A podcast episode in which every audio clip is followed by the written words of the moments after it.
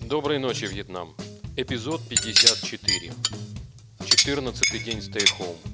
И мы пригласили к разговору специалиста, который отвечает за контентную безопасность и за обучение нового персонала в компании TikTok. А говорить мы будем сегодня через Zoom и говорить будем об образовании. Что ждет образование в России и какие перспективы у этого образования в связи с возникшей пандемией.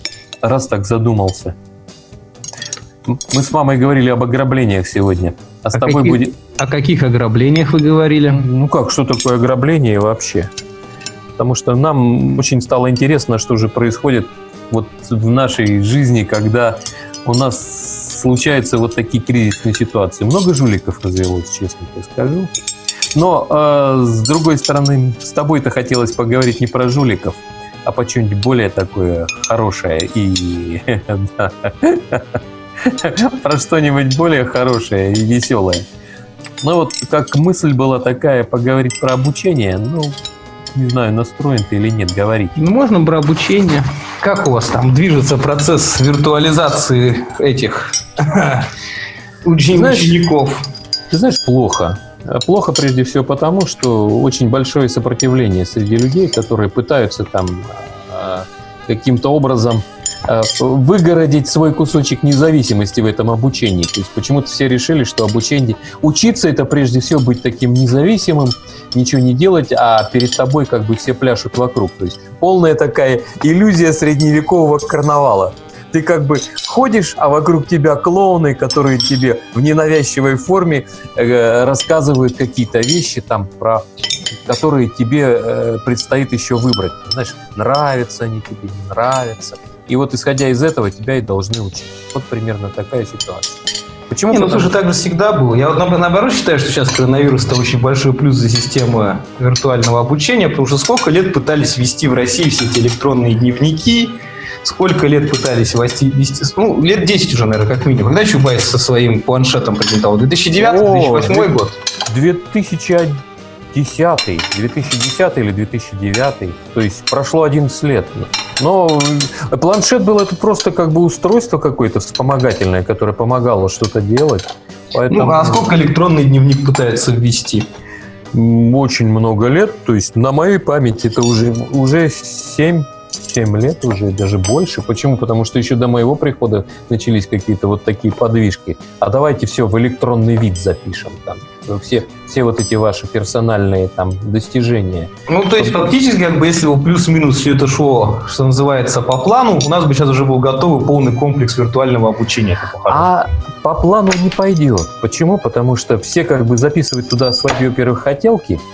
То есть, ну, сам понимаешь, что когда э, лепят вместе какие-то пожелания, там, чтобы у него были горбы, чтобы он мало ел, там, э, много пасся, вы- вы- выдавал кислород вместо метана в атмосферу, ничего не получается. То есть у нас вся система государственного вот этого дневникования это просто тупо химера химера, которая, ну, будем так говорить, во-первых, страшная, во-вторых, не жизнеспособная.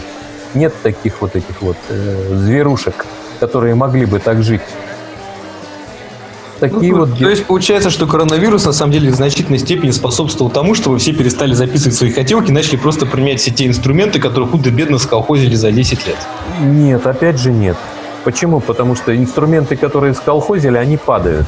Ну, например, электронный журнал, который предполагалось, что будет частью системы там государственной ЕГАИС, контингент, куда будет заноситься информация сквозная от рождения до смерти, он просто падает и не работает. Ну, Потому что изначально как бы не было рассчитана такая же нагрузка, что его наконец выведут на максимальную историю. Э, А вот это, кстати, и странно. Почему? Потому что нагрузка должна была быть посчитана. Я, так, Известно- я, я, знаешь, я так просто понимаю, что на самом деле никто не думал, что он когда-либо понадобится именно в полном объеме. Делали его, что называется, через Ну, аффилированные дата-центры, записанные на кого-то, и процессоры там давно уже стояли другие, памяти там было меньше, пропускная способность была ниже, чем заявлено. Ну, как бы рассчитывали-то все-таки, что делают профессионалы, поэтому вот это вот непонятно. Ну, я вот То думаю, есть- что и на самом деле сейчас ситуация складывается таким образом, таким образом, что, по сути, то есть, все, к чему готовились, так это и не случилось. Случилось. Точнее, случилось совершенно в, друг, в другом формате. И Во-первых, в другом формате. Угу. Угу. Да, да. И, в принципе, я считаю, что это на самом деле большой плюс, потому что для каких-то очень агрессивных инноваций, а в данном случае переведение целой страны на онлайн-обучение, дистанционное обучение, это огромная инновация, необходимы действительно какие-то достаточно кризисные истории.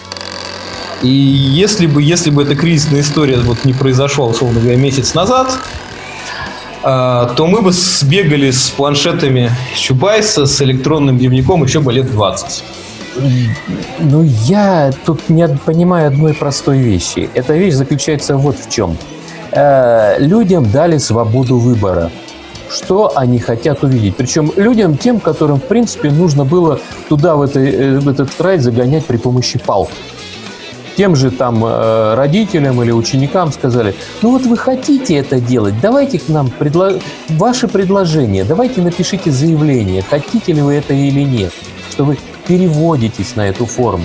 То есть тут опять появилась еще одна, блядь, шестнадцатая нога в этой химере, которая называется родители. Ой, слушай, судя по тому, что у меня в Фейсбуке творятся, все у нас сейчас, все взрослое население России вдруг неожиданно осознало, что оно знает про обучение своих детей абсолютно все. Правда, проблема заключается в том, что как бы они этим не занимались предыдущие годы совершенно, совершенно никаким видом. Да, то есть, знать не, не годы, а никогда. Да, вот то есть знать-то они знают, но неожиданно столкнулись с той реальностью, что, оказывается, их дети куда-то уходят каждый день там на 8-9 часов и что-то там делают. Что они там делают, совершенно никто, я так понимаю, не, не подозревал. Ну, по крайней мере, начиная там с третьего, с пятого класса, когда ребенок более-менее самостоятельный становится. Угу. И тут вот неожиданно у всех появилось свое авторитетное мнение, которое они почему-то раньше совершенно не высказывались. То есть я вот так вот помню там на протяжении последних 50 лет, какие всплески были родительской активности, когда предлагали на выбор там светское образование, ну вот эту вот светскую этику, основу православия или религиозной, основу разнообразия. Только тогда, по-моему, родители какое-то возмущение там, условно говоря, у них было, что как-то они пытались участвовать в процессе, а потом тут же забивали. То есть им было совершенно пофиг, как выстроены программы, что детям преподают, как это преподают. Да, в принципе, даже на то же ЕГЭ, по большому счету, пофиг. Ну, есть и есть. Как бы сдал, молодец, не сдал, дебил. Нет, тут видишь, еще одна как бы вещь еще есть, которая называется, сейчас очень модно, это комфортная школа. То есть комфортная школа, она прежде всего для родителей. Почему? Потому что ребенок не должен приходить из школы чем-то удрученный. Да, я вот тут как раз вот вспоминаю, недавно прошел по, по Твиттеру эта запись э, из WhatsApp. А давайте детей оставим на карантине, я даже им еду буду носить. Всем четверым. Да, да, да, в школе причем. Да. Э, ну, все, равно, все равно я считаю, что большой плюс. Я очень надеюсь, что, условно говоря, там карантин пока... Ну, я так понимаю, до, какого сейчас, примерно, срока? На всю третью четверть или на четвертую тоже? До 1 мая. До 1 мая. А, ну то есть, в принципе, как бы со всеми основными э, компаниями, предприятиями во, всем, во всей России.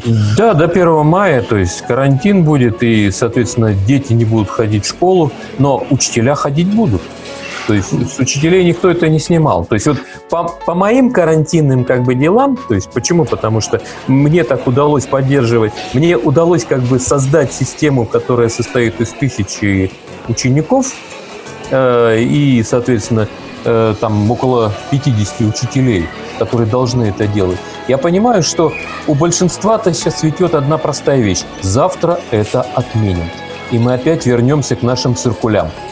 Ну, я очень, на самом деле, надеюсь, как бы это не прозвучало, что, ну, очевидно, что 1 мая карантин уже не отменят, а, учитывая, как бы, ситуацию, опять же, в Москве. И плюс, насколько я знаю, большинство университетов уже перевели на, до 1 сентября у себя полностью отсрочки.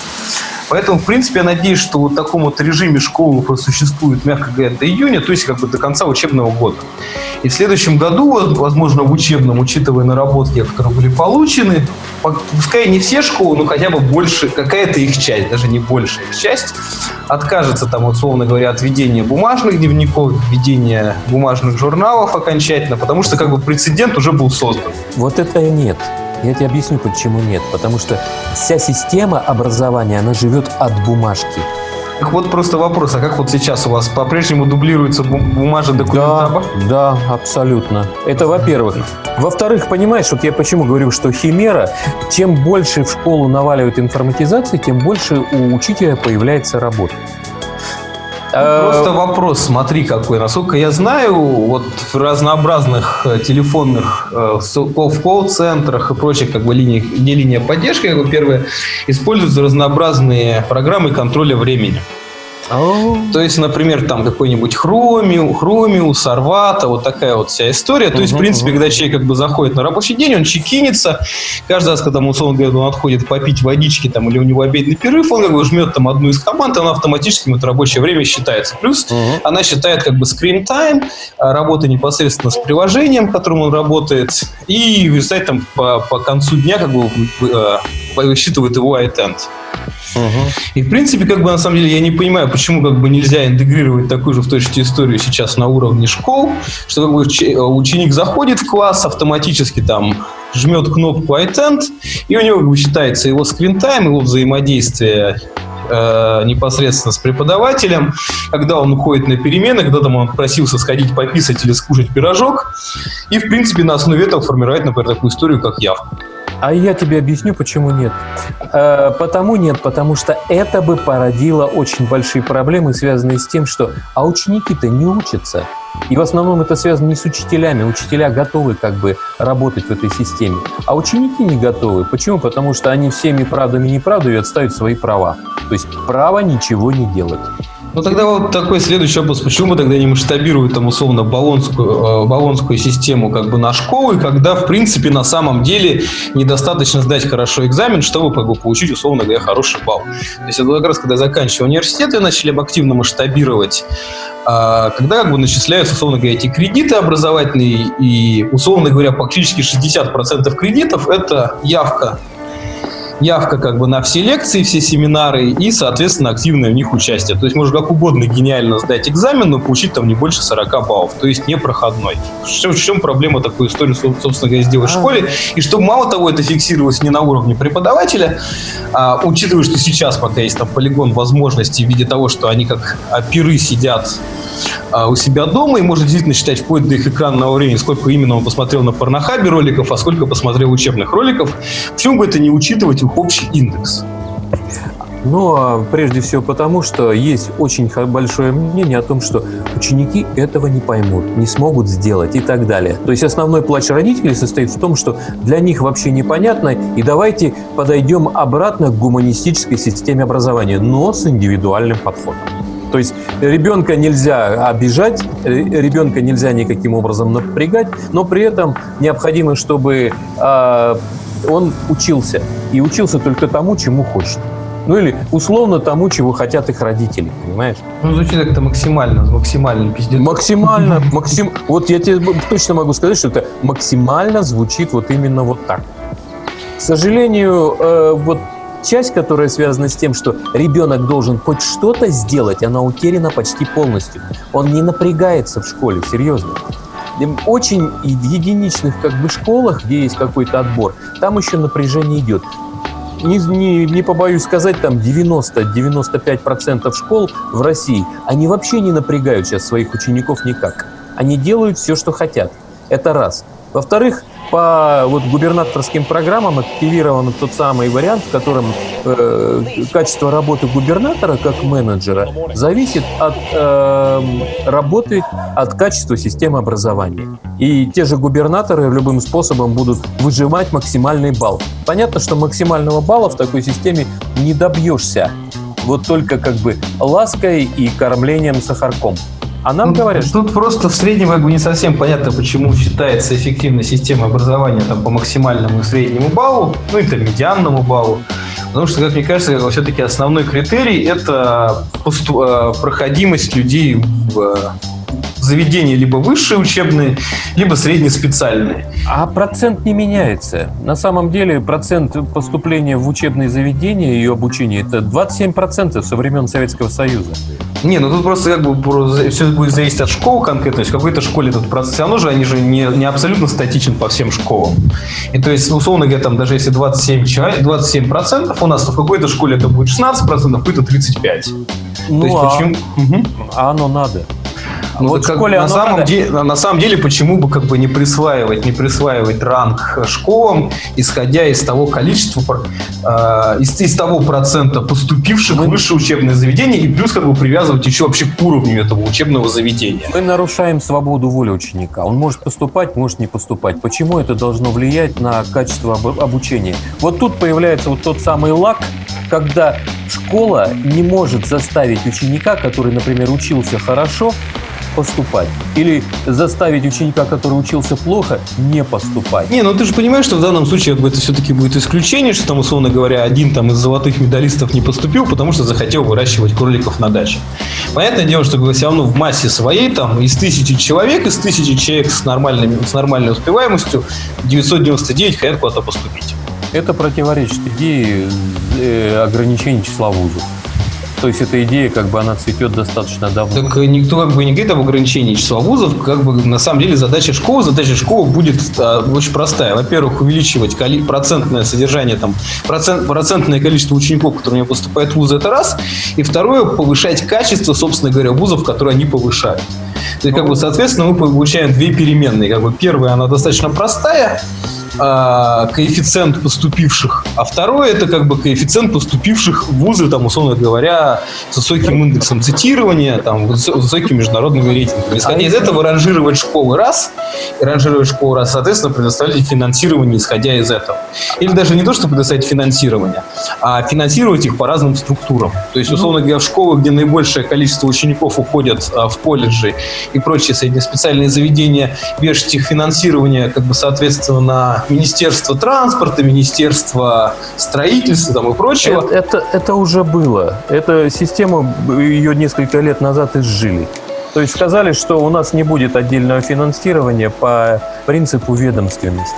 Остались какие-то небольшие там вещи, связанные там с системообразующими какими-то вещами.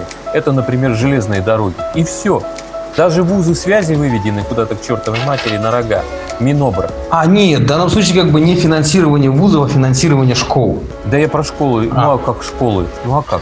Ну смотри, это... например, там условно говоря, если у нас школа, в каком-нибудь Монограде, Монограде, понятное дело, там, что финансировать по линии министр... Э, науки и образования, в принципе, смысла-то его по большому счету нету, потому что по большей части все выпускники школ там, условно говоря, пойдут на это монопредприятие, на монопредприятие, то есть как бы им нужны по большей части техники среднего звена, либо инженеры. Обременение не возьмет на себя ни одно министерство такое. Ну, есть же до сих пор в университетах там целевой набор, который, понятное дело, работает очень криво, и, по сути, заключается в том, что кто-то принес бумажку, там, у кого-то родители где-то работают, условно говоря, они приносят бумажку, что якобы предприятие согласно, что этот человек потом будет на них работать. Понятное дело, что из всех моих знакомых, кто будут целевиками, из всех моих знакомых, кто будут целевиками, по-моему, так никто и не пошел работать, да, собственно. Да, да, да, да, да, да, да, да, да. И, как мне сказала одна компания, ну вы еще приползете к нам. Понимаешь? То есть не надо нам ничего готовить, природа мать, она и сама родит. Кого надо, тот, кто к нам придет работать. Вот и все. Ну вот мне вот эта история не очень понятна, потому что мне все-таки мне все-таки кажется, мне все-таки кажется, что школ, э, школы должны финансировать, там, исходя из того, в каком, условно говоря, экономическом поясе они находятся, э, и каких именно, собственно говоря, специалистов они в итоге готовят там на перспективе 5 лет после выпуска. Ну, ты тогда считаешь, что у нас 90% школ просто никуда не попадут. Вот и все. Ну, вот эта проблема отслеживания просто дальнейшего будущего своих выпускников. А, мне кажется, школы должны действительно этим заниматься. Но кто этим будет заниматься? У нас была программа, которая называлась «Одаренные дети», но она вся закончилась тем, что составили список этих якобы одаренных детей и куда-то там его записали. Над школой стоит очень большой аппарат, больше, чем там, предположим, над э, Министерством над э, вузами, там, над университетами, потому что тут появляется многоступенчатая такая штука, где по каскаду как бы скатываются деньги. То есть, нет, просто тут на самом деле, на самом деле история очень простая. Смотри, то есть у нас есть абсолютно как бы несколько воронок сквозной аналитики. Первое это, условно говоря, человек выпускается из школы с таким-то средним баллом, второй он поступает в такой-то университет, третий он выступает в таком-то университет, а дальше, в принципе, считать-то на самом-то деле даже не по тому, движется ли он по специальности или нет, а дальше привязывать, например, это к кредитному рейтингу. То есть, например, если у человека высокий скоринг, высокий скоринг, и по, по сути будет ситуация такая, мы не подготавливаемся. Вот Вот ты и начал создавать очередную химеру. Вот этого самого коника, блядь, с цветным хвостом, с рогом на башке и с двумя горбами, как у верблюда. Нет, ну смотри, очевидно, совершенно очевидно будет понятно, что там у какой-то школы, там, условно говоря, высокий скоринг, какой-то низкий скоринг, как бы исходя из этого, исходя общего, медианный. Условно говоря, вы едите котлеты, мы едим капусту, а на, дво...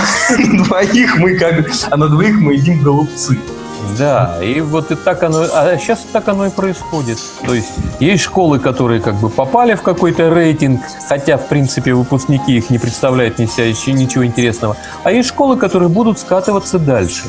Почему? Потому что неоднородная очень вообще, вот сейчас неоднородный контингент обучающихся. И на самом деле большая часть класса, она тянется за штаны именно теми назад, ну и они получают те знания, которые привязываются к минимальному уровню э, знаний, обучения там и потребности в этом обучении. Потому что их вытягивают за уши, потому что нужно давать какой-то определенный процент. Вот и все. То есть тут ничего не поделаешь, но вот химеры создавать не надо. Нужно создать какую-нибудь именно работающую систему. Причем работающая система финансово не должна упираться в ту часть, которая связана с какими бы то ни было рейтингами. Ну вот это вот мне совершенно непонятно, потому что все-таки рейтинг это какой-то, условно говоря, твердый способ измерить результат эффективности системы образования среднего. Если как бы у нас не будет никакого, э, никакого э, э, никаких метрик, из-за которых мы будем отталкиваться, соответственно, говорить, чему стремиться и как работать. Метрики все умозрительные. Метрики умозрительные чисто работают на каком-то хайпе, как, как предположим, рейтинги университета. Вот и все. Нет, но все равно как бы в среднем эти метрики, они все равно какие-то жесткие цифры, жесткие цифры, которых там, ну, пускай даже они накручены, пускай даже они иллюзорны, но, по крайней мере, дают понимание того, что вот, например, там, условно говоря, а, выпускники этой школы там поступают в МГУ, а выпускники этой школы а, поступают на Путилковский завод. Нет, видишь, что ситуация вот какая. Школа всегда в любом случае привязана к микроучастку. Микроучасток – это часть улиц, которые условно принадлежат к этой школе по привязке администрации. Вот и все. Ну, собственно говоря, это очень достаточно простой способ, простой способ локализовать какие-то определенные гетто и пытаться менять эту ситуацию. Потому что, очевидно, как бы, если это, условно говоря, какой-нибудь в промзоне район, в промзоне район, то понятное дело, что там будет рейтинг его ниже. Просто в силу экономических ну... причин. Но таким способом, в принципе, это один из способов в целом как бы воздействовать на климат района увеличивать социальную мобильность, в том числе маргинальных и незащищенных слоев населения, которые, в принципе, проживают в этих там промзонах. Ну, они и будут проживать в этих промзонах. Школы будут... Чем, чем дольше как бы этот будет валиться, тем больше будет валиться этот рейтинг, тем больше будет либо фиктивных каких-то данных, правильно? Либо тем меньше будут получать учителя денег в этих школах. Ну вот тоже на самом деле вопрос, тоже на самом деле вопрос, потому что понятное дело, что хуже, хуже самой плохой школы а, в, в одном районе всегда может быть самая плохая школа в другом районе, и то есть, соответственно, на самом деле задача школ будет очень оч- более очевидной, она будет именно, они начнут работать как социальные лифты. Да не будут. Вот, вот тут как бы вари, как вариант не будут. Я вот просто вижу по своим там школам, как, которые я смотрю, дети пытаются там или родители пристроить их в какие-то другие школы. Но в основном получается так, что человек, который переходит из плохой школы в хорошую, он наоборот оттягивает своим тем же поведением всю школу назад. И от него пытаются там любыми способами избавиться. Какой социальный лифт? Ты куда-то поехал там, чтобы поступить в какую-то хорошую школу, тебя там принимают э, через губу, там, потому что ты не привязан к этому микроучастку, а потом в результате получается так, что тебя вынуждены либо каким-то образом от тебя избавляться, либо тебя дотягивать до того уровня, э, который есть. А понятно, что ребенка, если у него нет никакого потенциала, ни до какого уровня не дотянешь. Ну, Он на как... самом деле, смотри, история снова какая, история снова какая. Почему это в данный момент не работает? В принципе, почему это не работало, опять же, с онлайн-образованием, которое у нас было, как мне видится? Потому что, собственно говоря, не было принято никаких конкретных мер. То есть у нас как бы есть вот два, условно говоря, прецедента. Первый коронавирус, который мы обсуждали, который перевел неожиданно 100% школ в России в онлайн-образование минимум на, на две четверти. И какой-то в дальнейшем эффект окажет будет совершенно непонятно, но, скорее всего, все-таки благоприятным. И второе, второе, это как бы то же самое введение ЕГЭ. То есть на самом деле э, активно же сопротивлялись этим единым экзаменам, в том числе и вузы, говорят, что нас это потянет вниз. Но, по сути, как бы ЕГЭ был силовым и абсолютно непопулярным решением, которое абсолютно пересобрал все социальные лифты в стране полностью. Тут есть еще одна, как бы, под, еще один подводный камень. Дело в том, что система онлайн-образования пока они находятся в относительной свободе. Но на вот самой системе образования есть несколько течений, и я подозреваю, что победят не самые худшие, не самые лучшие. Почему? Потому что в образовании всегда выживают не умные, а подлейшие. Э, появилось там множество школ, множество там, предположим, онлайн-ресурсов, которые соответствующим образом лоббируют свою работу в системе дистанционного обучения. Понятно, что выиграют те, которые помягче сказать, потому что я не знаю, как на самом деле как бы это произойдет, э, больше занесут. Это раз. Во-вторых, вот ты знаешь, я еще в, 90, в 2006 году ездил в Питер на конференцию, посвященную вот образованию. Там были люди из больших там айтишных компаний, которые э, и они там объясняли, как работать, там, как они делают университет, там, в, в ИТМО, в ИТМО. И э, у них были примерно такие аргументы. Когда они исчерпали все аргументы, они сказали, вас все равно заставят. Понятно. Вот и все. То есть вот, вот, вот, вот Яндекс школа, всероссийская электронная школа, на котором висят баннеры с очень как бы мордатыми людьми там и так далее – все они сейчас бросились в эту нишу, и все они пытаются ну, заработать на этом не прямые деньги. Почему? Потому что за образование прямых денег не возьмешь. Родители скажут. Ты знаешь, как мне родители говорят, если вы хотите, чтобы мой ребенок учился, давайте нам компьютер и интернет. Хоть какой-нибудь нам купите, потому что мы типа семья бедная, поэтому нам нужен отдельный компьютер. У нас нет компьютера. Понимаешь? И вот так же, так же и с этим будут происходить. У нас нет денег, мы бедная семья, давайте государство выдаст нам деньги. Государство выдало деньги на э, школу, которая идет под названием контингент. Она лежит уже вторую неделю. Почему? Потому что она просто не справилась. С деньги, по сути, которые были там им отстегнуты, они ушли неизвестно куда.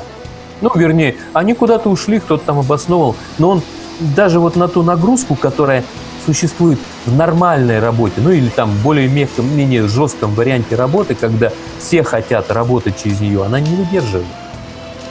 Вот и все. Не, ну понимаешь, все равно история какая, история какая, что вот у нас просто есть два, опять же, примера, два, опять же, примера, когда вот это все вводилось, вводилось, вводилось постепенно без кризисного волевого решения или внешних каких-то факторов, которые жестко заставили к этому перейти, и за 10 лет никакого результата. А я тебе скажу вот как. Почему? Потому что э, все это было опущено опять на уровень местных администраций. Инициатор вот этой создания школы Новосибирской области, вот этой электронной, был э, заместитель, если я помню, по там информатизации Новосибирской области, ну не понимаешь? Что там он делал, как он делал, я не знаю. Но вот компания, которая разрабатывала эту школу, она находится в состоянии перманентного банкротства. Уже там, по-моему, 10 лет. То есть постоянно как бы она банкротится, но деньги-то выделены.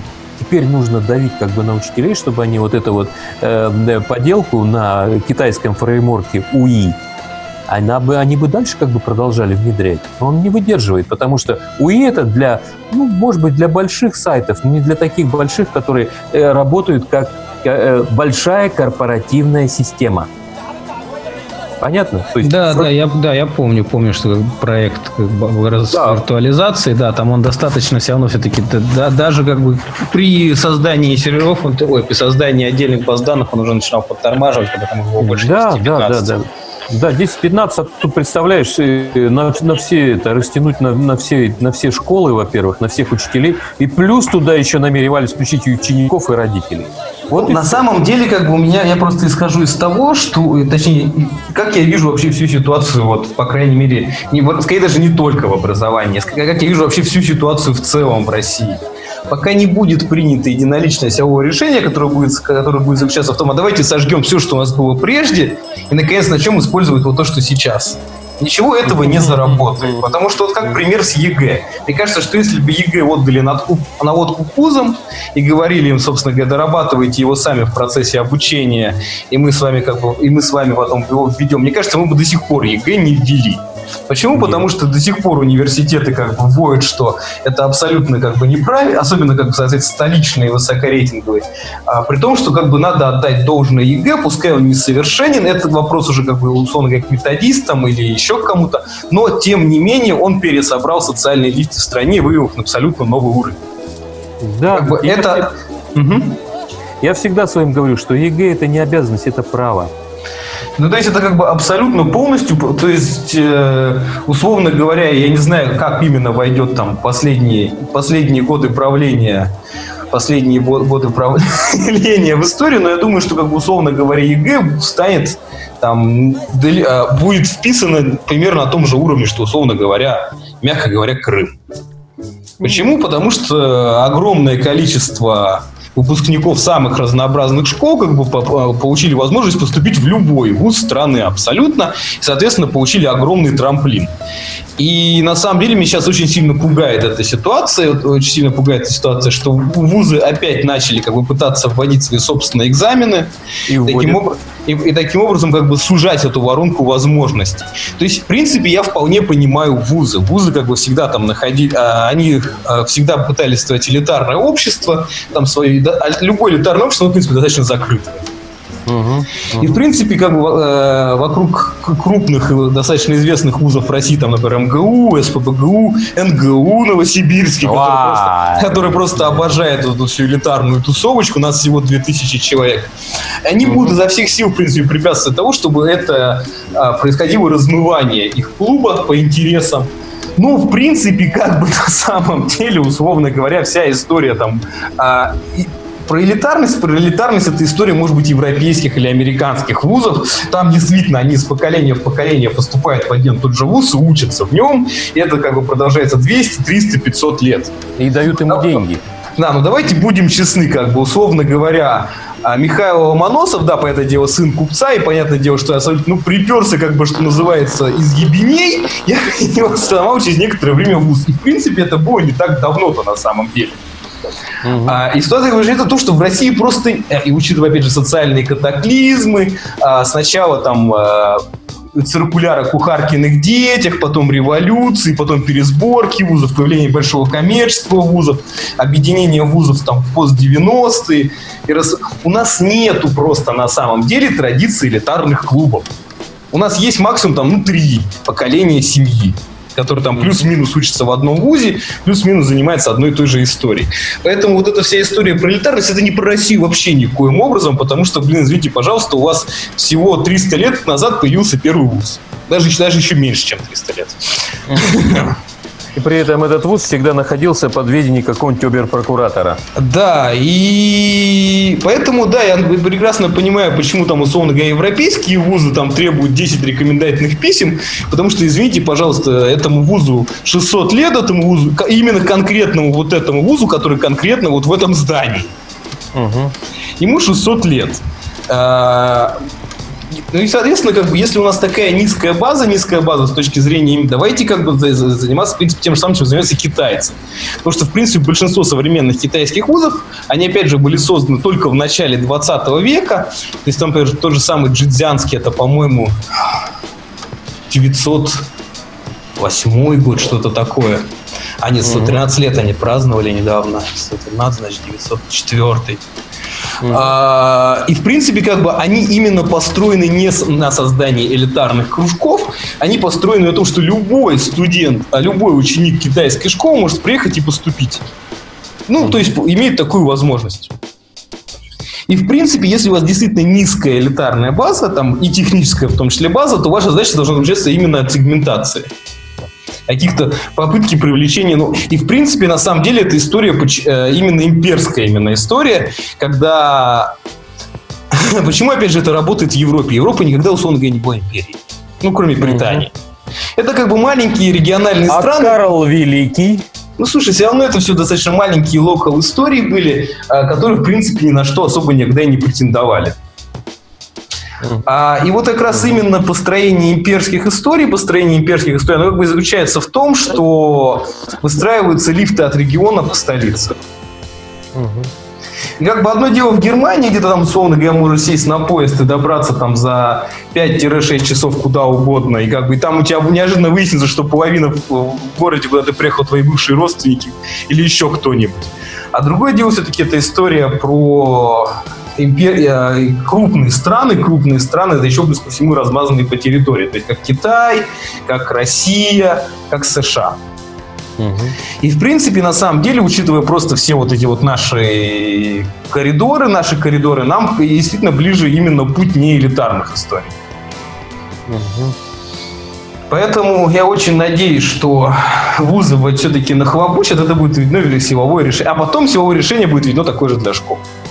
Потому что, как показывает практика, показывает практика, пока кто-то, пока кто-то не примет какого-то действительно жесткого и очень негативного решения, а это решение будет заключаться в том, что он прокрутил на хере мнение а, экспертов, это не работает в России. Угу. То есть, действительно, как бы в России самые эффективные реформы, которые приносили какой-то плодотворный результат, заключался в том, что э, кто-то прокручивал на херу мнение экспертов. Потому что мнение эксперта заключается очень просто. А, достаточно, точнее, не то, что оно заключается, оно строится, отстроится от очень простого.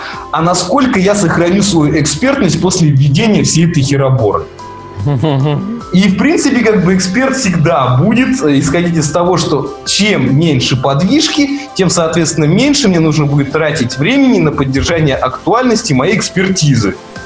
И поэтому, в принципе, а в России как бы это еще связано с тем, что русский человек сам по себе такой, что это же надо потом все пересобирать, что-то думать, куда-то двигаться, снова двигаться. Он стремится к максимально статичному состоянию. Максимально статичное состояние заключается, а давайте не будем ничего делать. Вот, это правильно. И давайте как бы будем, или давайте будем делать то, что вот конкретно мне в данный момент как бы подходит. Это и поэтому, да. И поэтому, да, на самом деле все какие-то благоприятные реформы, которые действительно коренным образом меняли какую-то структуру, ну, ну если мы говорим вообще про образование, про, про, именно про образование, то это действительно были силовые решения людей, которые говорили, давайте пошлем нахер ран, давайте пошлем нахер ран, давайте пошлем нахер а, комитеты вузов и сделаем что-то как бы, сделаем все это по-другому. И это работает. То есть можно сколько угодно сейчас профессорам в столичных вузах э, говорить и плакать о том, что качество образования поменялось, качество образования поменялось. И в принципе, может быть, опять же, они и правы, что качество образования, может быть, и упало. Но проблема заключается в том, что рынок сейчас диктует, что не нужны супер высококвалифицированные специалисты в, в, одиночном, в одиночном этом. Рынок требует насыщения до сих пор. То есть, да, я прекрасно понимаю, что, условно, когда я начинал заниматься китаистикой, как это уже было начало 2000-х, а, тогда было всего, э, ну, не несколько, уже, конечно, побольше было школ, не пять, как в советское время, ну, там, не шесть, но все равно достаточно малое количество. И что сейчас, как бы, условно говоря, в пяти-шести тысячах можно, школах можно изучить китайский, это совершенно другие цифры. Но, по сути, как бы, это приводит достаточно простой истории в китаистике. Рынок насытился, рынок насытился, и китаистикой стали заниматься, точнее, профессионально, профессионально стали заниматься люди, которые э, действительно были, вы выиграли в конкурентной борьбе. Угу. А не потому, что, ну, вот так вот, да, как бы там, условно говоря, гений, все такое, учился в МГУ, один из пяти, один из пяти выпускников, и, и у рынка просто не было, угу. их всего пять в год выпускается, то есть, как бы, хочешь, не хочешь, условно говоря, ты какого-нибудь представителя в торгового представительства в Китае, ты все равно выберешь из них. Угу. А сейчас как бы ситуация поменялась, ситуация поменялась. Да, понятное дело, что мы получили очень, там, условно говоря, низкую базу в среднем, но за счет того, что существует какая-то определенная конкуренция, за счет того, что рынок присыщен, то, что десятки, сотни тысяч людей ежегодно учат китайский, десятки тысяч людей едут в Китай на обучение там, или на какие-то подработки, мы получили, что в принципе у нас э, намного больше специалистов высокого класса, пускай даже не академических, чем это было 20-30 лет назад. Просто за счет того, что большее количество людей получило возможности вообще этим заниматься. То есть никто не спорит, конечно, хорошо, когда у вас э, куча, не, не куча, как небольшой кружок из суперизвестных на весь мир фамилий, но от этого в целом рынку-то достаточно хреново, потому что выбора-то нету. Угу. Поэтому, да. да, я все-таки за какие-то силовые непопулярные решения, идущие в разрез именно, наверное, даже с, в некотором смысле с экспертизой. Потому что вот эксперты в России, они стремятся поддержать свой экспертный статус-кво по большей части, который заключается в максимальной стабилизации истории. Знаешь, я вот просто вот как бы послушал тебя и пытаюсь понять, какое же будет непопулярное решение по отношению к школе. Ну, понятно, что ЕГЭ это как бы априори непопулярно, но вот э, самое непопулярное решение, за которое я, кстати, всегда топлю, это признание ЕГЭ не э, обязанностью, а правом. У тебя есть право сдавать. Да, а разве сейчас как бы они обязаны его сдавать? Обязаны. Я еще думал, что они там по выбору выбирают. Не, хотят, не хотят. Нет, по выбору они выбирают только предметы дополнительные. А, а, так... смы... а смысл сейчас вообще аттестата тогда? Как, что да, какие-то оценки идут? Он сохранился хоть какой-то? Или это просто бумажка, на которую даже печать уже не ставят? Э, почему ставят печать? Причем э, ставят достаточно серьезном как бы варианте. Плюс есть у нас единая база, а, э, как она называется, ФИС-ФРДО, то есть которую мы обязаны, мы, учителя, обязаны сдать все известные данные. Почему? Потому что они нигде раньше не хранились. Понимаешь, вот раньше это было бумажкой. Сейчас эта бумажка вот облекается постепенно год за годом. Почему? Потому что мы начинаем отматывать и вперед, и назад. То есть мы сдаем и этого года аттестаты, и обязаны сдать аттестаты, которые были за много лет до этого. А, То так есть, вопрос, а где-нибудь вообще аттестаты-то требуются не на формальном уровне? Нет, нигде не требуется. То есть, в принципе, это такой документ, примерно как СНИЛС, как СНИЛС, то есть у меня лежит эта зеленая карточка, меня периодически вроде как ее спрашивают, но я постоянно ее забываю, и так ее и не доношу никуда. Э, это, это тот самый вариант дополнительной верификации человека, понимаешь? То есть ты как бы под, вываливаешь кучу подтверждающих документов, это твой фингерпринт, то есть отпечаток пальца. Ты его показал, и если ты вдруг не вошел в эту базу ФИС РДО, начинает сомневаться во всех остальных документах. Вот mm-hmm. и все. Ну, то есть Там... просто как бы один, один из критериев э, достоверности информации. Да, один из критериев достоверности информации. То есть ты его предъявил, тебя проверили, выяснилось, что это на самом деле не так, возникают сомнения, кто ты такой и как тебя зовут. Вот и. То есть другого варианта я не вижу. Это никому, в принципе, для того, чтобы определить свою квалификацию, не нужно. Ну, потому что, в принципе, он есть у всех, насколько я понимаю. да, это, значит, вообще достаточно странная история, как бы аттестат, потому что аттестат, как я понимаю, получают все в России, и вряд ли кто-то не получает хотя бы за девятый класс. Ну, ты знаешь, самое интересное, что не просто там должны сдать аттестат, а аттестат еще там э, с номерами, там, с прочей. Это нигде раньше не хранилось. Вот, а, ран... а вот выписку с оценками тоже сохраняет, соответственно?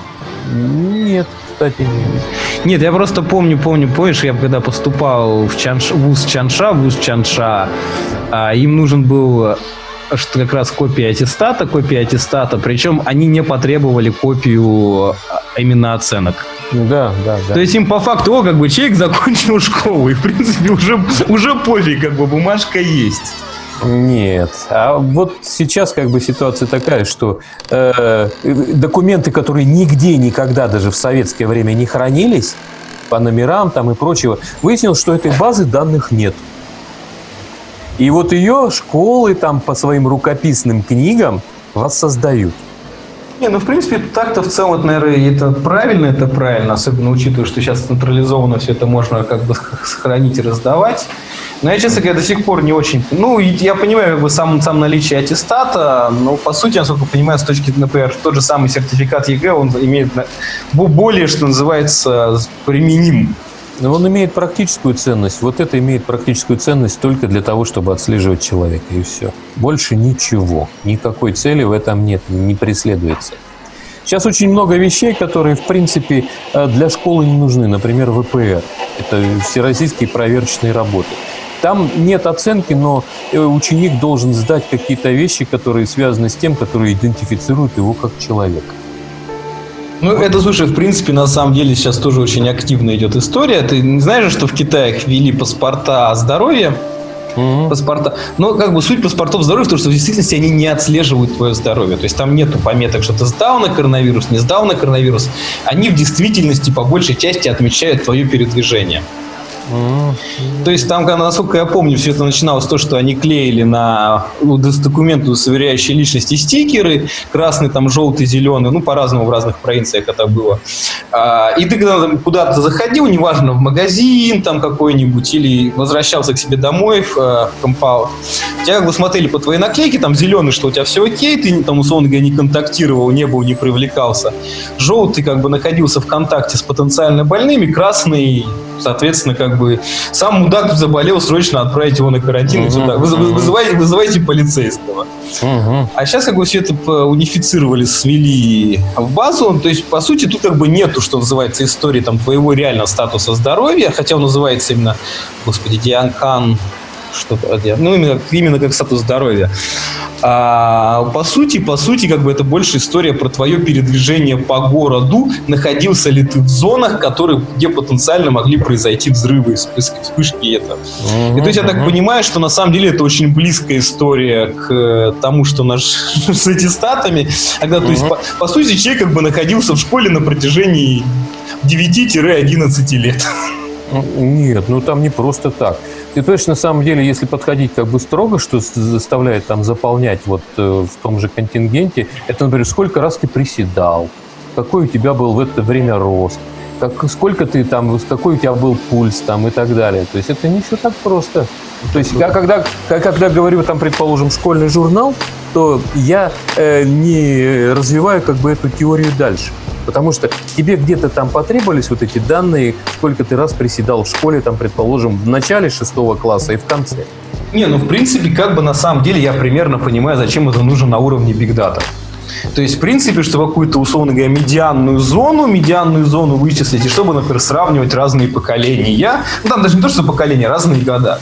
И, в принципе, как бы, на самом деле, там, условно говоря, на большой-большой-большой бигдате можно как бы оценить, ага, вот тут вот была эпидемия какая-нибудь там желтухи или чего-нибудь, это привело к тому, что дети приседают, э, стали приседать меньше. Угу. А тут как бы у них наоборот перевес, потому что там, условно говоря, в этом регионе ожирение. И, и в принципе, как бы, если эти данные там своевременно процессятся, если эти данные своевременно процессятся и своевременно, опять же, обрабатываются, и существуют какие-то модели, достаточно сложные, вложенные в их обработке, то уже по косвенным признакам определенным можно определять. То есть, например, опять же, обращаясь к опыту Китая, а, Китай очень активно, чиновники на местах манипулировали статистикой, манипулировали статистикой об экономическом росте в особенности, и, в принципе, а, были введены ряд, ряд метрик. Например, как бы первый – это э, использование электроэнергии, то есть, понятное дело, что это невозможно, зафикс... Э, невозможно фальсифицировать, она либо используется, либо нет.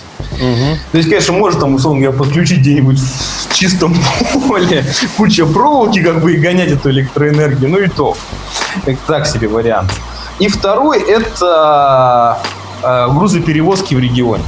Угу. И это были именно такие косвенные, мет, а, косвенные метрики, на основе которых да, центральное правительство определяло, наябывает их э, региональная власть или нет. Угу. То есть, как бы они могли сказать, вот у нас там ВВП вырос на 30%, мы победили всех, наши деревни произвели 5 миллиардов горшков, и мы фактически им... За... А им говорили, ну вот же у вас 5 миллиардов, а почему вот всего один грузовик от вас выехал там с такого-то по такой-то. Угу. То есть, в принципе, на самом деле, на большой дате, если все это действительно документируется, если все это как-то привязывается, если разрабатываются какие-то э, модели, оно может э, какие-то определенные серые зоны вскрывать или вероятные негативные последствия. Тем более, как бы, если, условно говоря, там, эти... Понятное дело, что количество пиратов в море коррелирует с глобальным потеплением, но тем не менее, тем не менее, в принципе, если как бы учитывать достаточно большое число метрик, можно отслеживать отклонения в различных регионах. Ну, у меня тут единственный вопрос, который заключается вот в чем. Я всегда говорю, что есть два способа решения задачи – высокоинтеллектуальный и низкоинтеллектуальный. Э, низкоинтеллектуальный заключается в том, что пишется какая-нибудь программа, вешается куча датчиков, и они ее обрабатывают. Высокоинтеллектуальный – это э, когда в это место ставится человек для сбора данных и занесения их в табличку. То есть, по сути, сейчас э, вот то, что мы, как бы происходит, это высокоинтеллектуальный сбор данных. Почему? Потому что он весь вешается на людей, которым это не предписано никаким штатным расписанием. Тем Нет, ну это понятно, это понятно. Тут как бы проблема заключается в другом на данном этапе. То есть это в любом случае формирование, что называется, roach data, и сколько вот заврет, зам- за- во-первых, сколько займет этот период, и когда эта big data начнет давать какую-то реальную эффективность, точнее не Я- эффективность, результат. Я боюсь никогда. А, ну, там, условно говоря, в перспективе там 5-10 лет, учитывая какие-то колебания экономические, эпидемиологические, а, социальные потрясения, в принципе, опять же, по ней уже можно строить какие-то прогнозистские модели. Вот, и тогда я как бы провожу, э, вот, мое известное там упражнение, провожу языком по своим зубам и говорю, а какой мне от этого толк? А, не, ну в персп- я просто говорю про то, что да, по сути есть в этом перспективе- в перспективе в этом есть Да, смысл. все будут жить вечно. Нет, ну в перспективе на самом деле, чем больше мы, то есть на самом деле сейчас все больше на самом там деле компании отходит, что называется, от big data, потому что, как выяснилось, она в не особо работает, называется к small data, в данном случае это будет small data, скорее всего, А, то есть когда наибольшее количество даты собирается на определенного пира. То есть не только как бы, условно говоря, что он любит покупать красные машины марки Ferrari, а то, что он чистит зубную чистит так вот, что использует туалету, использует туалетную бумагу такую, не просто такую, а еще отрывает три листочка. Ага. И то есть, да, это по сути как бы совершенно по-другому пересобирает э, аналитику, аналитику, потому что очень большое количество разрозненных сетов информации об одном человеке, который плюс-минус пересекается с другим, позволяет дать какие-то более сложные модели взаимодействия его с рынком. Ну, знаешь, как я... И поэтому, в принципе, на самом деле, как бы я понимаю прекрасно, что не только государство, но вообще любо, любо, лю- лю- э, любая история заинтересована в том, чтобы собрать как можно больше с этой информации. Ну, Например, вопрос ну, возникает. Да, давай. смотри, например, опять же, рост шестиклассников. А, рост шести- смотри, рост шестиклассников в определенном районе а, города. Ага. Это уже да, да, такая small data, там, которая позволит завести именно одежду такого, такого роста, вот, для- вот такой рост для них.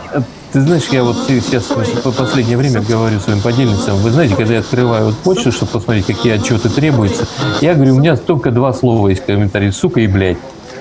А, так ну. А, сука, блядь, при чем здесь образование, сука, блядь? Вот Нет, вот на я. самом деле я так понимаю, что проблема по большей части заключается в том, проблема большей заключается в том, что а, эта вся огромная роуч дата собирается и в, луч- в лучшем еще случае на самом деле оседает на почтовых ящиках где-то. А, как бы супер идеальный случай это где-то висит полубитая база данных, куда кто-то это вводил руками, а потом плюнул. И проблема заключается в том, что как бы роуч дата собирается, роуч дата собирается, но, во-первых, она как бы делается это не очень системно, во-вторых, она не как бы, в дальнейшую, хотя бы даже не обработку, хотя бы даже предочистку. Потому что, в принципе, я думаю, что даже предочищенные данные, предочищенные данные вполне можно было бы использовать как-то.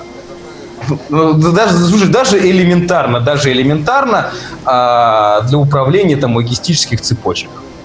Ну, вот еще раз свой вопрос. Сука, блядь, при чем здесь образование? Э, да. А дело не только в образовании. Как бы сейчас любой, спе- любой сектор экономии, точнее, любой сектор, э, любой юнит оказания услуг, э, в сфере оказания услуг, он будет заниматься сбором абсолютно нетипичной информации. Почему? А, Потому что, как бы, во-первых, любая информация стоит что-то, и любую информацию, под, под- под любую информацию рано или поздно можно найти либо покупателя, пускай даже обезличенную, либо еще что-нибудь. В общем, это как раз тот самый вариант, когда мы нашли, ура, мы нашли бесплатную рабочую силу. Давайте-ка... А, будем да, на самом деле да. И еще проблема заключается все-таки в том, насколько я понимаю, в России, то, что э, это все долгосрочные проекты раз. Они не дают выхлопа, там, условно говоря, в перспективе 1, 2, 3, даже 5 лет. И второе, что, соответственно, активность чиновники по 5 лет, извините, на своей позиции достаточно высокой сидят. Да никакие. То есть, по сути, даже как бы если он инициировал этот проект, инициировал этот проект, это, знаешь, вот известная, опять же, дюбритовская история. Если вы даете долгосрочный прогноз, нужно давать по- по- по- позитивный, а, нужно давать позитивный, а потом сказать, что все рухнет. Ага. И как- если как бы вы останетесь, можете сказать, я же говорил, а если как бы вы, вы уйдете в другую позицию, можете сказать, я предсказал. То есть, вот да, и поэтому, как бы, действительно, эти проекты... И, в принципе, на самом деле, опять же, вот э, та же самая борьба с коронавирусом, которая сейчас идет в Москве, она, в принципе, опять же, символизирует вот непостоянство российской власти, потому что она, она как-то судорожно дергается то в одну сторону, то в другую, то есть то мы объявляем каникулы, то мы закрываем весь город на карантин, то как бы снова можно запускать предприятие, то предприятие мы снова закрываем, то мы ставим блокпосты, то мы не ставим блокпосты. А проблема заключается в том, что вот как раз карантин – это очень показательная история, потому что, на самом деле, те меры, которые принимаются сейчас, и, и эффективность их принятия мы увидим только через две недели. И то есть, на самом деле, чиновник говорит, опа, у нас вроде пошло на спад, давайте как бы снова запустим предприятие. А следующий день смотрит, количество заболевших увеличилось. Они увеличились не потому, что вчера отменили как бы карантин, а потому что неделю назад были определенные условия для того, чтобы это произошло. И вот, и в принципе, как бы эта ситуация вполне масштабируется на большинство вообще российских решений, что неправильно интерпретируются события, неправильно интерпретируются события, потому что считается, что горизонт значительно ближе. А горизонт значительно ближе, потому что как бы чиновник, ну и не только чиновник, исходит из того, что сейчас перед ним перед глазами. Да, вот это, знаешь, я сейчас подумал, вот хорошо подходит фраза «повешенный судорожно дергался, это некрасиво». То есть все должно было, как кто-то сказал, по убывающей экспоненте. Да, да. Ну вот, да, поэтому вот на самом деле вот это и это на самом деле может быть и хорошо, там, что школа, школа собирает очень большое количество информации, врачи собирают большое количество информации, и кружки по лепке политических предметов собирают большое количество информации. Mm-hmm. А проблема как бы на данном этапе заключается в том, что эти проекты не доводятся до конца, когда они реально могут принести достаточно большой даже с точки зрения передачи, там, условно говоря, системным банку, даже с точки зрения формирования кредитным рейтингом, даже с точки зрения э, как, как угодно обезличенную информацию, это в принципе, это в принципе перспективе могло бы дать огромный эффект. Но, оно, но поскольку эти проекты не заканчиваются, поскольку эти проекты не заканчиваются, точнее заканчиваются ничем, Угу, угу. и оседание там огромного количества отчетов в почте, которые, в принципе, как бы все забывают через них через несколько, через несколько месяцев, и кажется, недель. Да. Это действительно сейчас как бы работа ради работы. Нет, ну кто-то этим пользуется. То есть пока, пока вот напрашивается такая аналогия, как э, работа аборигенов австралийских в шахтах э, опаловых отвалов. Они там сидят и потихонечку плоскогубцами щелкают камни, чтобы что-нибудь там найти. Кто-то вот на этих информационных отвалах все-таки кормится. У меня есть подозрение. Потому возможно, что... возможно. Но говорю, это опять же не массовая история, и проблема заключается в другом, в том, что на данном этапе эту историю так или иначе оплачивает государство, а бенефициарием оно, соответственно, не выступает. Оно, оно не оплачивает это. Оно ее э, знаешь, я не могу сказать, чтобы оно ее оплачивало. Оно облекает оплату в форму административного ресурса. Вот Есть и все. такое. Почему? Потому что можно, в принципе, как бы говорить о том, что чиновники выращивают рис. Они его не выращивают, они его только учитывают. Выращивают совершенно другие люди и совершенно другие деньги. Вот так вот. Поэтому, ну, Э, я как бы кто про что обшивы и про баню, я понимаю, что вот тут идет как бы усиленная торговля административным ресурсом. Понимаешь, опять же, проблема заключается в том, что можно намного больше с нее получить выгоды, чем получает Может, сейчас. И, в принципе, на самом деле, как бы это не только проблема вот этих вот проектов, это, в принципе, проект, э, проблема вообще даже малого бизнеса в России, не только, не только государственных структур. А, потому что, по большому счету, там, условно говоря, горизонт планирования у всех очень короткий. Там, как, условно говоря, денег своровать, железную дверь ставить, топор показывать. Ой же, это, не это, точнее, фраза восприятна. А взять кредит, купить поджера, ящик водки и факс. Да, да, да, да. И, в принципе, на самом деле, нас, э, в этом, возможно, гениальность раннего Пеле, не раннего, уже среднего Пелевина, э, в том, что он определил парадигму поведения российского и чиновника, и бизнесмена, и крупного, и среднего угу. на десятилетие. На десятилетие. Она заключается в том, что горизонт планирования, горизонт планирования очень-очень небольшой. Потому что всегда могут тебя взорвать из гранатомета, когда ты будешь ехать со своими пирожками. Да, когда ты будешь ехать со своими пирожками. Снятыми с тефлоновых поддонов. Да, да, да. Поэтому вот в чем проблема. И это на самом деле очень сильно идет в разрез, конечно, с тем, что при, при условной несменяемости власти последние 20 лет, потому что, в принципе, как бы основной именно сигнал, который посылает власть этой несменяемости, заключается в том, что у нас якобы стабильность и возможен дальний горизонт планирования. Но на практике получается, на практике получается, что Пелевин 99 -го года, описывая реальность совершенно нестабильную России 90-х годов, в принципе, описал и реальность текущих годов. То есть, несмотря на усиленный сигнал власти, и она, в принципе, такой и остается. Ну, у нас стабильность единственная э, заключается в том, что э, э, горизонт планирования у нас рисуется на хромакее. Да, да, да, да, да. То есть, если вот так посмотреть, ну, я понимаю, что да, далеко там это мост Золотые ворота там и так далее, но он нарисован на, на, этой, на, на стене, понимаешь? То есть тут уже ничего не поделаешь. И вот, э, вот, вот задача вот тех, кто занимается такими проектами, именно нарисовать вот этот вот длинный, длинный, длинный горизонт, который, в принципе, ни к чему другому ты не ведет. Он просто как бы как э, картина на мешке папа, на этой в коморке Папа Карла. Если подойти поближе, то можно ее и носом проколоть. Но для этого нужно как раз отвернуться, э, повернуться спиной к той лжи, которую ты нарисовал на этом холсте. И, и спокойно длинным носом шевелить в направлении своего собеседника. Вот и все. Вот это да. Но говорю, на самом деле, вот в принципе и, кстати, в этом плане, опять же, если возвращаться к ЕГЭ, к ЕГЭ это была абсолютно очень странная, абсолютно нестандартная история, потому что она была действительно, опять же, на длительную перспективу. И она сработала именно поэтому. Это был действительно такой фундамент, который закладывался там не на два, не на три года. А мало того, что как бы он закладывался там на, на всю историю дальнейшего образования российского, у, у человека еще были, у человека были еще яйца довести это и внедрить. Да, у него были яйца.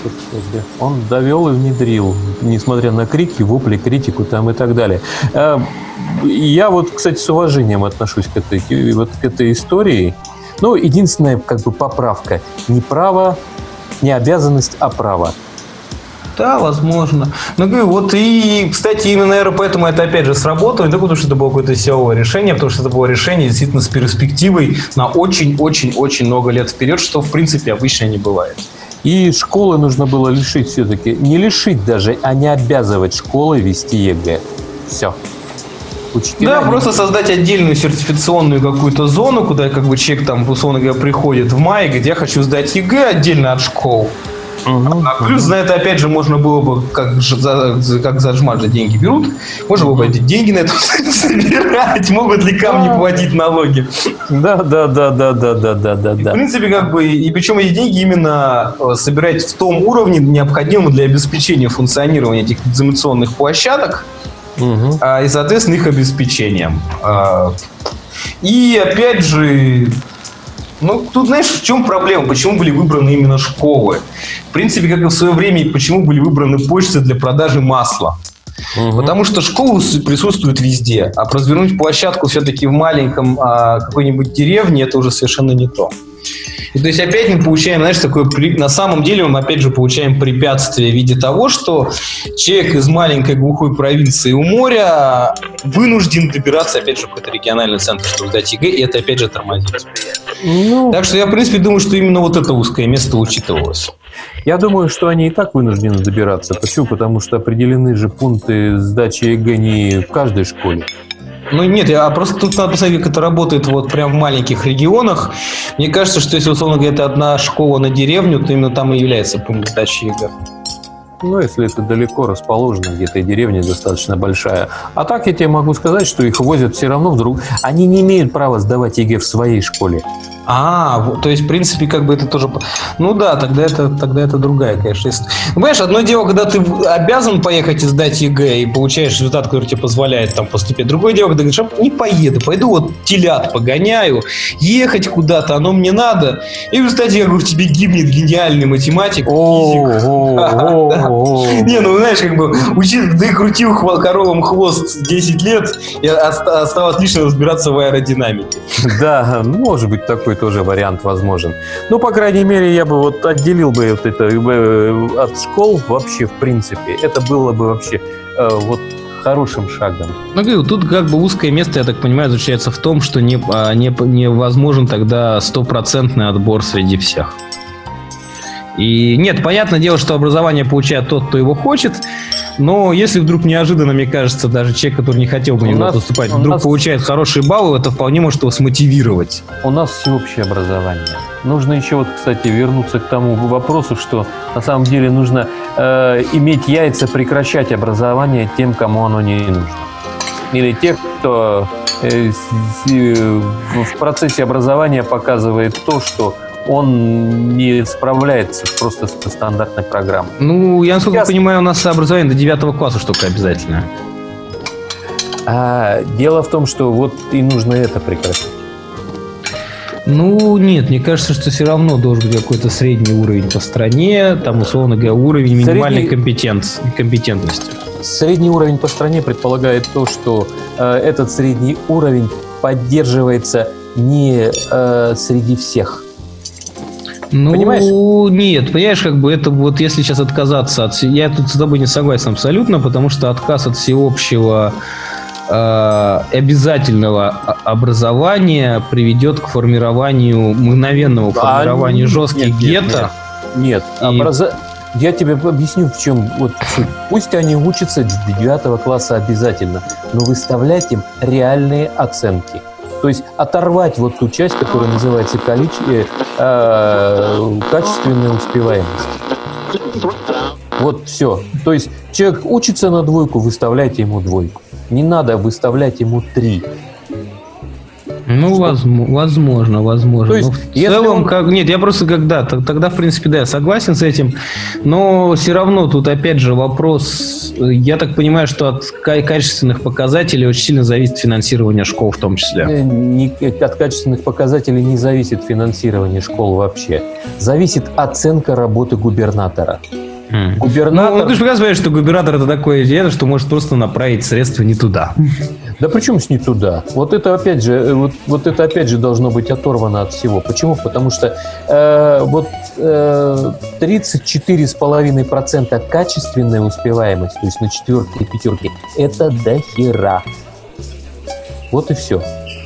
Разорви ты вот эту цепь, скажи ты, ну извините меня, у нас там в школе, предположим, в некоторых классах 100% это не нативные э, носители русского языка. Они просто не понимают, о чем идет речь, хотя пришли учиться в русскую школу.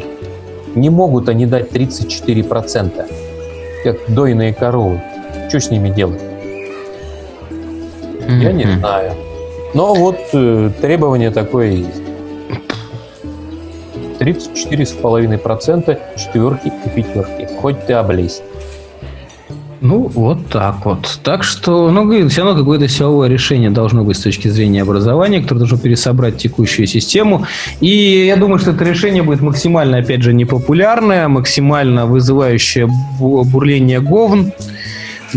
Но э, если действительно будет хотя бы даже контурно воплощено, как это было с ЕГЭ, это совершенно по-другому соберет систему текущую. Я говорю, три решения. Первое решение, это которое э, сделает ЕГЭ необязательным. Второе решение, которое уберет учителей с э, работы на ЕГЭ. И третье решение, это уберет, нужно убрать качественную успеваемость, как один из показателей. Вот и все. Тут просто, если убрать учителей вот. работы на ЕГЭ, будет закономерно возникать вопрос у родителей, в принципе. Я думаю, зачем тогда вообще нужно... Нет, понятно, мне абсолютно понятно, зачем нужна школа. Школа нужна нет, для нет. формирования базовых компетенций вообще с точки зрения общечеловеческой. То есть это совершенно не про сдачу экзамена. Я как бы тоже не, не, не нравится эта история, что затачивают все это под ЕГЭ. Но, в принципе, на самом деле, поскольку взрослое население России отличается у нас большой экспертной оценкой практически во всем, Uh-huh. А, а, и, первый логичный вопрос, который они зададут, когда первое поколение провалит ЕГЭ. Собственно uh-huh. говоря, вообще нахера нужна школа, если она не готовит людей к поступлению? Нет, ты не понял, как бы, о чем я говорю.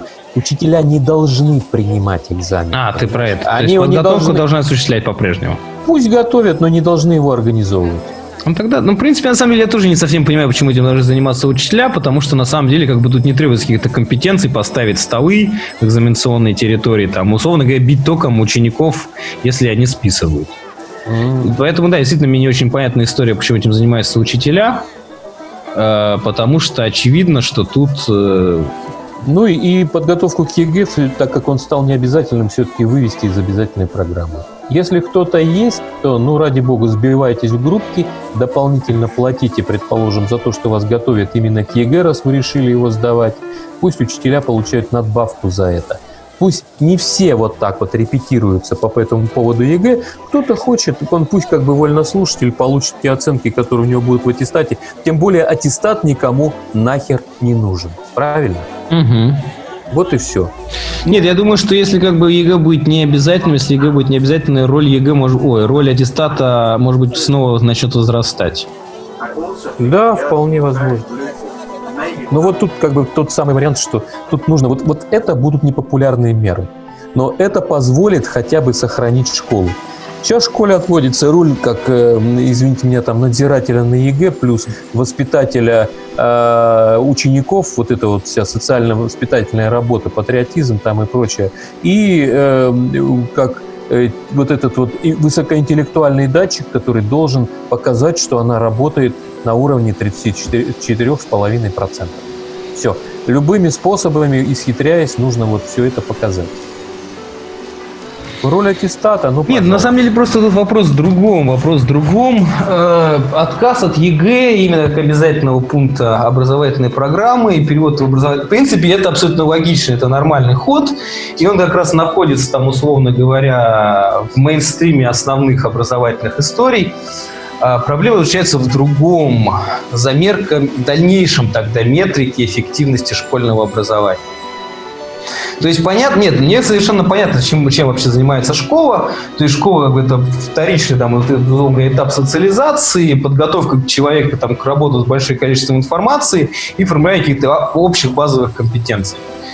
А проблема заключается в том, что в принципе, в принципе это достаточно сложно в каких-то метриках проверить э, и э, проконтролировать. Да То нет, есть не сложно, не сложно на самом деле. Есть прекрасная метрика, которая э, формировалась еще со, со старых времен. Это э, средний балл.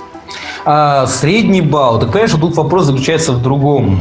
А, то есть получается, что оценки, оценки, которые будет разрабатывать ученик в школе, они больше там, условно говоря, вообще никак на самого ученика влиять не будут, они будут непосредственно влиять исключительно на да, эффективность. Да, да. А, и, понимаешь, тут как бы утрачивается сама по себе интрига конкуренции и как бы желание... Она не, нет, она не утрачивается, абсолютно не утрачивается. Mm-hmm. Во-первых, э, ну, есть там, как, это, это вот, кстати, вот этот средний балл будет влиять как бы на надбавку, потому что базовая часть... Нет, я имею в виду среди учеников. Ну, а среди учеников тебя либо плохо учат, либо хорошо. Конкуренция между школами. Правильно? А, нет, мне кажется, просто история другая. Зачем, собственно говоря, мне вкалывать там и получать пятерку по какой-нибудь геометрии, если, в принципе, эта пятерка никак не отражает реальную там картину, которая вот у меня формирую, а которую, которую я получаю при сдаче ЕГЭ. А при сдаче ЕГЭ, то есть она переходит просто в другую область. Это ЕГЭ нужно только для поступления в ВУЗ. Все. А, так понимаешь, ситуация заключается в том, что именно ЕГЭ, именно ЕГЭ является той, той самой историей, той самой историей, ради которой человек там, по сути, учится. Ну, а остальным, вот я тебе говорю, 27% это никак не менялось. То есть э, 73% они могут вполне обойтись и без аттестата, и без ЕГЭ. Все. Ну, это какая-то очень странная история, на самом деле, как это будет все выглядеть, потому что, говорю, я вот, если оценки будут привязаны именно не к эффективности школы, к эффективности школы, они будут являться метриками самого непосредственно ученика, и, соответственно, он не будет получать никакого профита с того, что он этим занимается. Так он и сейчас не, он и сейчас с этим не получает никакого профита. Нет, ну, условно говоря, там можно получить, там, мягко говоря, там, какую-то золотую медаль, значок ГТО и сверху накинуть там 5-10 баллов при поступлении по ЕГЭ. Mm. Понятное дело, что как бы это так себе история, но все, все равно, ну, в принципе, Олимпиады сохранятся. Но все равно там 5-10 баллов на высококонкурентных специальностях, мне кажется, это достаточно как бы. Э, то есть, а ты вот предлагаешь, что оценки становятся исключительно внутренними метриками школы. Внутренние, внутренние. внутренние. И вопрос как бы в другом. Зачем родить такую сложную историю с внутренними метриками школы? Внутренние метрики школы показывают только социальную э, вот, э, атмосферу на микроучастке. Все.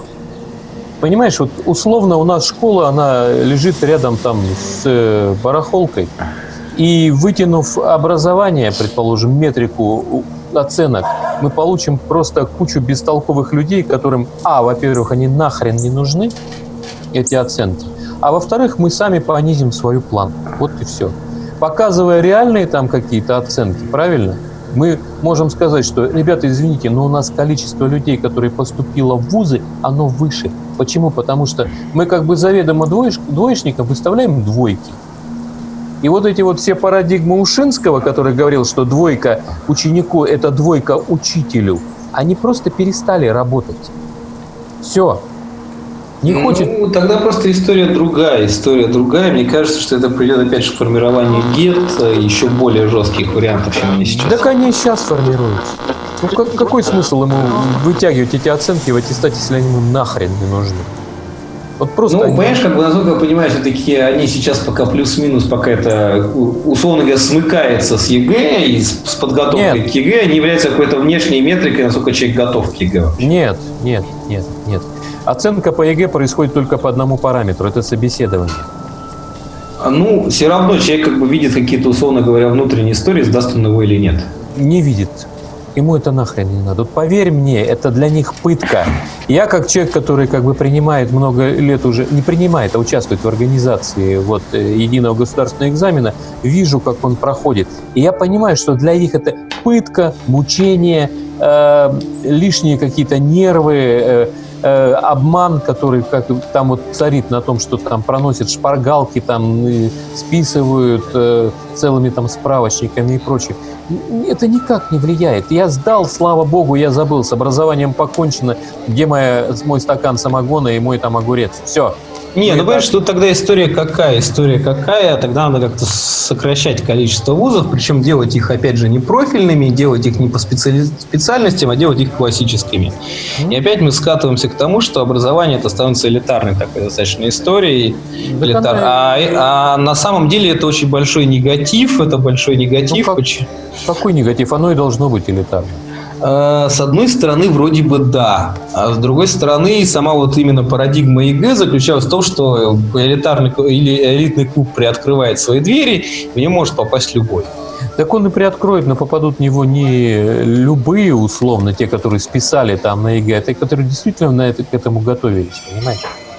Ну, возможно, возможно, но тут опять же такая история, что прекрасно понимаешь, что одно дело, когда у тебя есть выборка там по 100% ученикам в школе, которые сдали ЕГЭ, и можно формировать там, условно говоря, какую-то общую картину. То есть, опять же, тоже маленький мозаик, даже маленький элемент мозаики в той же Big Data.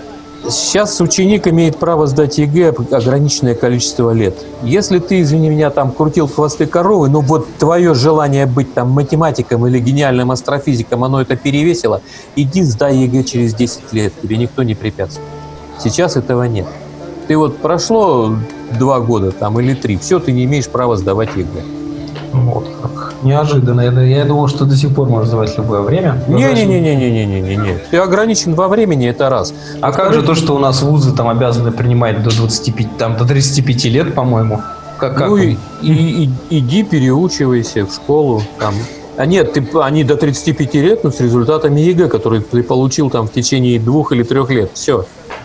Ну, это как-то звучит максимально крипово тогда получается. То есть, если ты вдруг не поступил там, условно говоря, в первые 2-3 года, потому что занимался кручением хвостов, Не сдал, изучение- из- изучением аэродинамики. не сдал ЕГЭ. Если ты не сдал ЕГЭ в течение двух-трех лет. А, Тогда, да. извини меня, обломись. Ну, говорю, тогда надо, получается, расширять рамки, что ЕГЭ может быть доступно для всех. И, в принципе, кстати, на самом деле Китай это вот очень активно начал внедрять последние. У них же тоже единый государственный экзамен есть. И они очень активно стали внедрять последнее время экза... И там тоже ты мог его сдать только в последний год, соответственно, обучения в школе. А сейчас они стали активно внедрять э, для продолжающих обучения, для взрослых, соответственно, для взрослых людей. Мгм.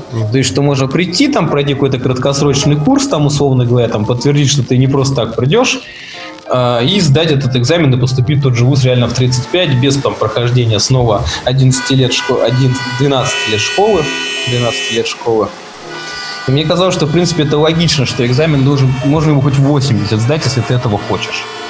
Ну вот, к сожалению, у нас это не так. То есть есть ограничения определенные на вот это дело. Поэтому я считаю, что тут э, ситуация такая, что нужно расшить эту, эту, эту хрень, которая образовалась в результате а, обязательности.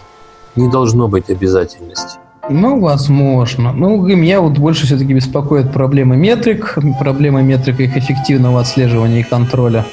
Мгм. И второе, это, ну, вот проблема того, что э, после, ну, это вот, который сейчас существует, что определенные слои населения, если вдруг они по каким-то личным обстоятельствам не, смог- не смогли сдать или не захотели сдать, или не смогли воспользоваться результатами ЕГЭ, нужно пересдавать их заново. Мгм. Тем более пересдавать заново вкупе, опять же, с получением аттестата, насколько я понимаю. Да, да. Что это Там, максимальный идиотизм.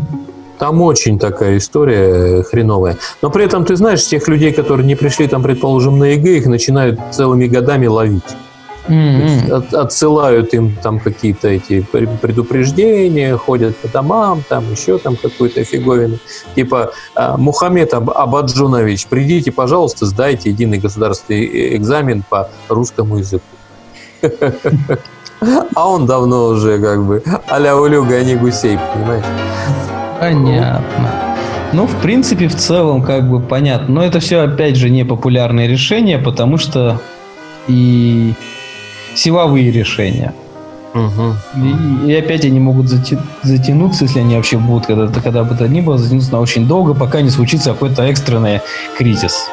То есть, понимаешь, по сути, школа не нужна. Вот сейчас в том виде, в котором она существует, это такой механизм, который выполняет кучу всяких несвойственных ему э, вещей, которые связаны с тем, что они поддерживают рейтинги, э, занимаются тем, что они обеспечивают какие-то умозрительные программы, пытаются там что-то вот придумать э, для того, чтобы э, улучшить какие-то свои пока не свои, а чьи-то показатели. Ну, это никак не влияет на то, как, как- что там происходит. Тебя назначили хорошей школой. У нас масса школ, которые просто как бы назначились, были назначены хорошими школами. Вот и все. Остальные Мгм. все идут лесом. Идут лесом, и ни- ни- никаким образом как бы они не вытянут вот эту часть, э, не рисуя все это, как э, узбекские школьники, которые сдавали хлопок с кирпичами. Вот сейчас мы типа сыпем в бункер, вот это все пакуем, и в каждый бурт мы запихиваем множество кирпичей, которые позволяют его утяжелить. Вот и все. То есть, по сути, мы сейчас узбеки. Маленькие узбеки. Печально, печально. Печально не то слово. Ладно, давай тогда на сегодня сворачиваться с историей Давай. образования. Давай, давай. Как мы всегда говорим, спокойной ночи, Вьетнам. Это был- Ну, как- давай. Спокойной ночи, Вьетнам. Это был 53-й эпизод нашего шоу. который- 54-й. 54 эпизод нашего шоу, который посвящен был образованию. И то, как мы как дилетанты рассуждали о том, а что же с ним делать. Ну, дилетанты, те, у которых, в общем-то, уже все как бы у одного в прошлом, у другого в будущем, и которые в этом деле вообще нифига не разбираются. Спокойной ночи. Спокойной ночи всем. Спокойной ночи. Пока. Давай, пока. Гаси запись.